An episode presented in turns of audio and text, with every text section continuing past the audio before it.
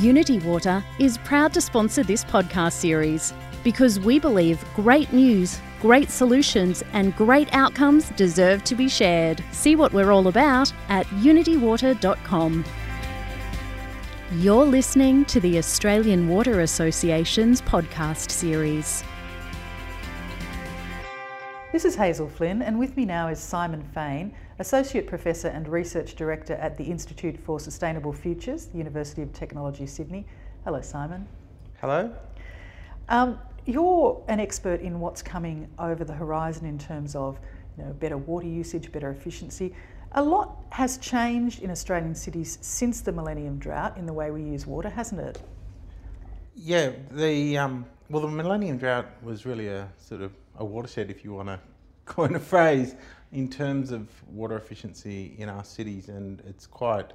Australia is still uh, considered world leading in terms of what happened in the Millennium Drought and the impact we had on our water use per capita. We're still using um, less water than we were before the drought in many of our major cities, despite population growth.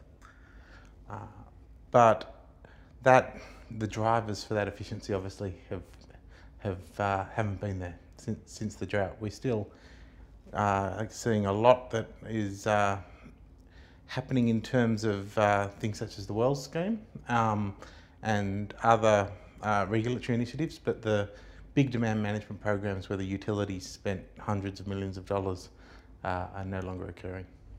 And that WELS scheme, the Water Efficiency Labelling and Standard Scheme, was launched in 2003. So, uh, I mean, you mentioned it. Uh, how effective have it and initiatives like it been in driving that behavioural change? Well, it's it's been um, well, it's, it's it's considered world leading, and um, even to the point now that uh, there's they're looking at an international standard for water efficiency and labelling, and um, they're looking at WELS as the model for that at an international level. So. Um, other schemes uh, across the globe tend to be voluntary, where ours has been mandatory. So, if you want to sell plumbing products and white goods in Australia, you have to have a label. And that label allows customers at the point of sale to make the choices, and they have made the choices for uh, more efficient um, appliances and more efficient uh, plumbing goods. And it's it's had a very large impact. It's, it's saved hundreds of gigalitres of water. And what have been some of the other drivers of reduced consumption, things that have kept us on that path?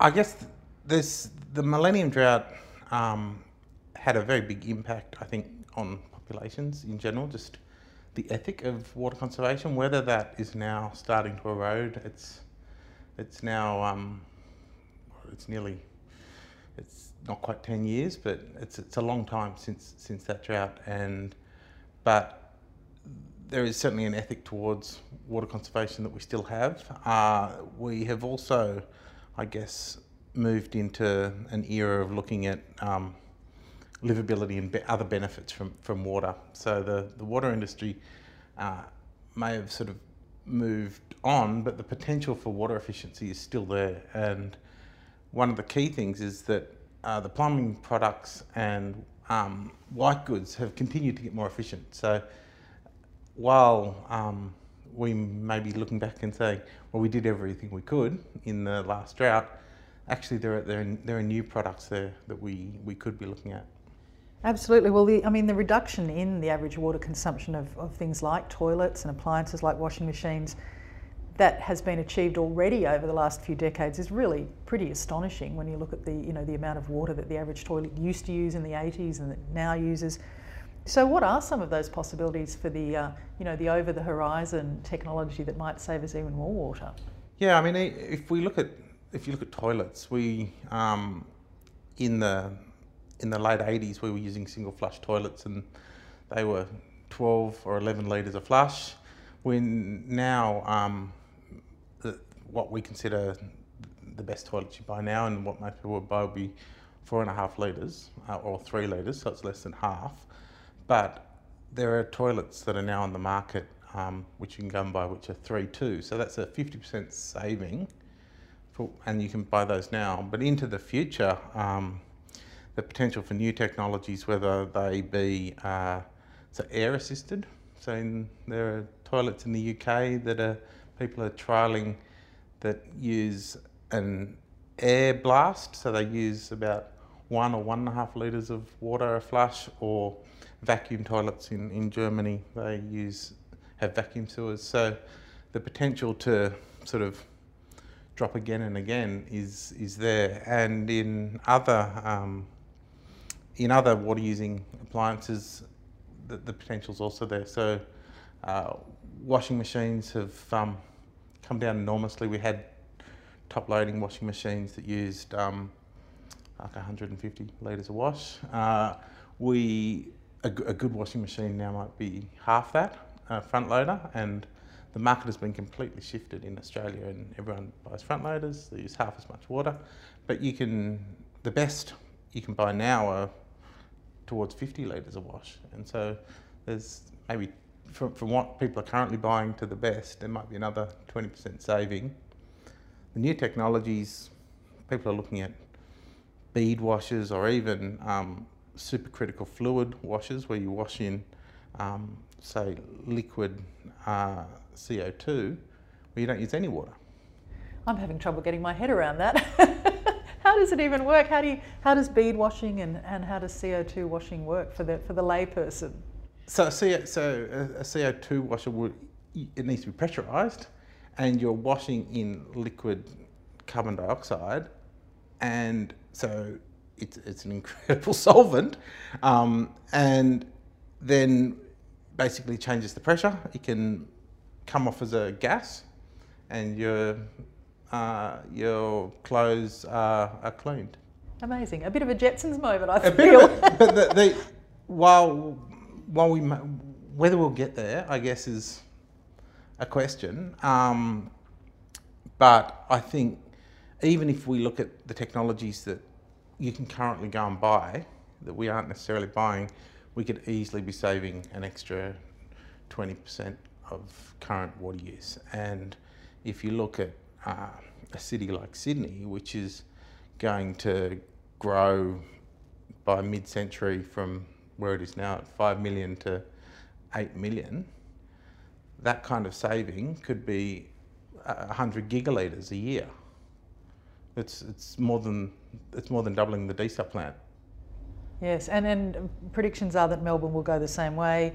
8 million mid-century, and then neither of them is going to stop there. They're both going to keep going, aren't they? So. And um, the city we're sitting in now, Brisbane, is in fact growing quicker than both of those. And um, so although it's starting off a smaller base, it's actually growing more quickly. So the potential to build in this efficiency as our cities grow is something you, you don't get another chance at. So it's something we should be looking at as a way to deal with our growing cities. But not everybody in the industry is convinced that there can still be more efficiency, are they? There's a little scepticism around that. I think there, I think there is because they look at how much we've already saved and they see that we're doing very well compared to other places, and so it will take a bit of a reimagining. We may need to change some of the plumbing codes, for instance, for these low efficiency toilets. Um, we may need to look at new minimum standards, um, and uh, but I think Australia has been a world leader and could continue to be a world leader in this space. So the, the opportunity is there, and particularly when we start to link it to all that's happening very rapidly in the digital space. So the you start linking um, uh, having water efficient appliances to uh, digital smart meters and feedback, which allows people to know how much water they're using. Also, the utility to know how much water people are using and, and target any uh, campaigns to people directly, the potential for a new generation of um, demand management that is not aimed at drought but is aimed at meeting this challenge of growth that we have is certainly there to, to be taken up if, if we want to.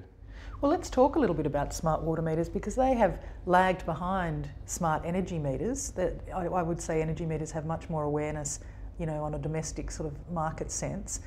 But they, they are starting to make headway, aren't they? There's a little bit of impact there. Uh, there's yes, and there's there's some good examples. Um, there's an example in uh, Mackay um, in Queensland uh, here, uh, where they've put in I think forty thousand smart meters, and they are then collecting the data for the utility, but also providing that back to the customer to manage their own uh, water use. Um, Wide Bay Water here, also in Queensland, another regional Queensland has had a long uh, use of smart meters and has been quite a leader in this space. So there are examples you can point to. I think some of our major cities may have lagged a little, but the industry I think is um, uh, it, it, there are there are examples already there. We don't you, we're not necessarily even looking over the horizon in this space. We're just looking for where where the where, where the leaders are. Mm, I see, and and you are able to look at the big picture. You can step back and and move beyond trends and see the whole kind of development. How optimistic are you that we'll get where we need to be? I, th- I, I feel. I mean, I think I feel optimistic that we will that water efficiency will continue. It it it is. I think uh, the customers want it and they embrace it. I think there's still a question of um, whether the industry itself will sort of supercharge that. I, I don't know. Like I, I am sure we will end up with a lot of these technologies. I'm sure that water efficiency will continue to, to play its role. But whether we choose to uh, push that forward, I think we're, we're, we're at that point now where people are starting to come back and and look at it again. It's been um, it's been a few years where we sort of felt we'd done that and moved on to other important things, but um, the potential. I guess the thing is, if you if you don't use the water, you, you didn't have to source it, you de- you didn't have to transport it. If it's hot water, you don't have to heat it. You save the energy, you save the carbon. You don't have to if you don't have to take it to the wastewater treatment plant, and you don't have to treat it. So, any water that you save through efficiency, it's just savings the whole way through. Excellent. Well, thank you so much, Simon, for coming in and uh, sharing your perspective with us. All right, thank you. That's been Simon Fane, Associate Professor and Research Director at the Institute for Sustainable Futures at the University of Technology, Sydney. Thank you for joining us.